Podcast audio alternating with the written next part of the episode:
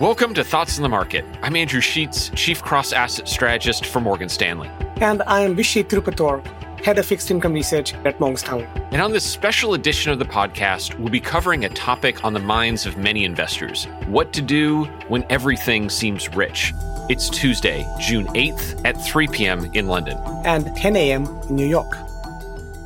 So, Vishy, it's great to talk to you because I think it's safe to say that investors are facing a bit of a conundrum right now. As regular listeners of the podcast have heard us discuss, we're still in early cycle timing in terms of how far we are removed from the last recession.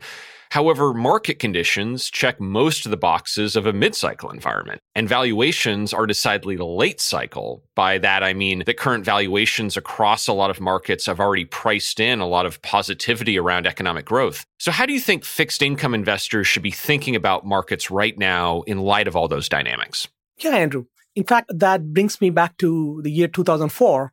There are some similarities between 2004 and now. The one place I find interesting similarity is in seeking returns by taking on a little bit of complexity. The complexity here is nearly not as complex as some people perceive it, but more importantly, it is driven by the same economic narrative that underlies the broader risk markets. So what I'm arguing here is it is worthwhile digging into the details of some of these products, understand the complexity associated with these products, because it is really worth the effort given the potential for returns in this opportunity set. The first opportunity here that I want to highlight is with collateralized loan obligations, CLOs. These are really first order securitizations of corporate loans. And this is no longer a niche market. The outstanding CLO market in the US alone is in excess of 800 billion. So it's a pretty substantial investment opportunity. The structural leverage in CLOs makes the equity tranches very suited for the current conditions because the liability tranche spreads in CLOs have tightened at a much faster clip than the spreads of the CLO assets, thereby creating a potential for very attractive returns of the order of magnitude in mid to high teens over the next 12 months. So, Vishy, another area that you and the Morgan Stanley research team has been very focused on is the housing market. This is a, a, very big part of fixed income markets. It's a very big part of the economy. And it's a part of the economy I, I think we're pretty constructive on in terms of housing related fundamentals. So, how do you see that? And, you know, how do you see this idea of a complexity premium applying to housing related assets? The housing market has indeed been very strong. And the strength of the housing market benefits in two different ways. It means borrowers have greater equity in their homes and therefore they are less likely to default going forward on their mortgages. And also they are more likely to prepay their mortgages. So lower defaults and higher prepayments help a particular corner of the mortgage market, which we call CRT or credit risk transfer markets. This is one place we think there are attractive opportunities for people to look at. So, Vishy, we've just been talking about some parts of the market where we think there is still some risk premium, you know, albeit maybe at the expense of taking on some greater complexity. But, you know, this is still a market where there's also a lot of very expensive assets.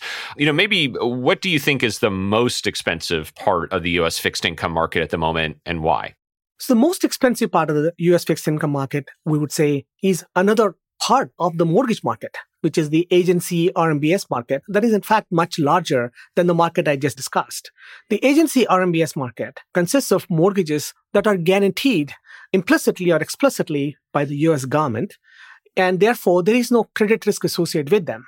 So you're really being compensated for taking on prepayment risk, which is a negative for agency RMBS in contrast to the CRT where it is a positive. So higher prepayments hurt agency RMBS. And we think that the spreads on the agency RMBS are 15 basis points through the post financial crisis tights.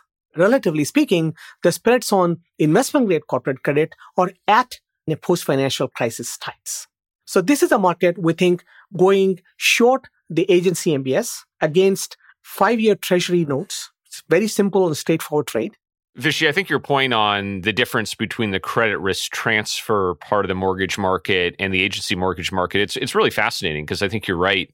You know, this very strong housing market that means that actual mortgage defaults are much less likely, which is great for the credit risk transfer bonds is you know also meaning that people are moving houses more frequently and paying off their mortgages and increasing those so-called prepayment speeds which is a problem for the agency you know mortgage market. So it's it is it is really fascinating how these things are linked. And you know the idea that it's a, a good economic market does not mean it's good for all parts of the fixed income market even if they're nominally both related to housing Absolutely. There is indeed a substantial amount of complexity associated with CLOs, CRT, and agency RMBS. And what I'm simply arguing here is that understanding the complexity here is really worth the effort, given the potential for returns in this opportunity set. In fact, I have the same uh, question for you along these lines of complexity. You know, volatility markets are some things one sometimes thinks of being a more complex market. And volatility has performed really well in the last some several months. Where do you see opportunities in the world of volatility? I think what you have seen is actually a, a, somewhat maybe surprising dynamic where even though there's been a lot of central bank supports for markets, the level of expected volatility uh, across a lot of different asset classes has remained quite high. But, you know, investors in these markets don't look complacent. And they've repeatedly, consistently been pricing levels of expected volatility, implied volatility, higher than what's actually happening in the market. And so, you know, what that's meant is that you've had this really kind of interesting, persistent risk premium where more volatility is expected in these markets than actually occurs. That risk premium turns into returns for investors who sell that volatility or who take advantage of that. And that's been a really persistent risk premium over the last year, even as a lot of other risk premiums have kind of had more mixed experience. So, I, I, think it's really interesting. I think it's something that still persists, where um, you know levels of volatility have have still fallen a lot less than other um, valuations across the market have richened. You know, volatility is still relatively high, for example, relative to levels of credit spread, which are are historically tight. And you know, I do think that this is a great example of something that's more complex. It's something that's you know a little bit maybe less popular uh, among investors, but is I think an example of something that is not as expensive in a world where a lot of other stuff is. Andrew, can you talk about opportunities in other markets and equities and other markets that you're seeing? Yeah, so we think this is a pretty good environment for stocks in Europe. Um, and I mentioned 2004 because you really kind of have to go back to 2004, 2005, 2006 to find a period where European stocks were consistent outperformers versus the US. But when we think of the economic environment, we think you know what we're forecasting on growth might be more similar to conditions back then than what we've had more recently when European equities have really lagged. And so it remains our top international region in equities and where we're expecting the best risk adjusted returns over the next 12 months. I also think that investors should be thinking that the big move, the beta move um, for the market's probably over. You know, in 2004 and in 2010, you, you saw more micro related themes, you saw more relative value related themes play a much bigger role in the market. And so, you know, I think that's something that our colleagues have been spending a lot of time on and will continue to do. You know, what, what will the economy look like after COVID? How permanently shifted are trade dynamics between the US, China, and other countries?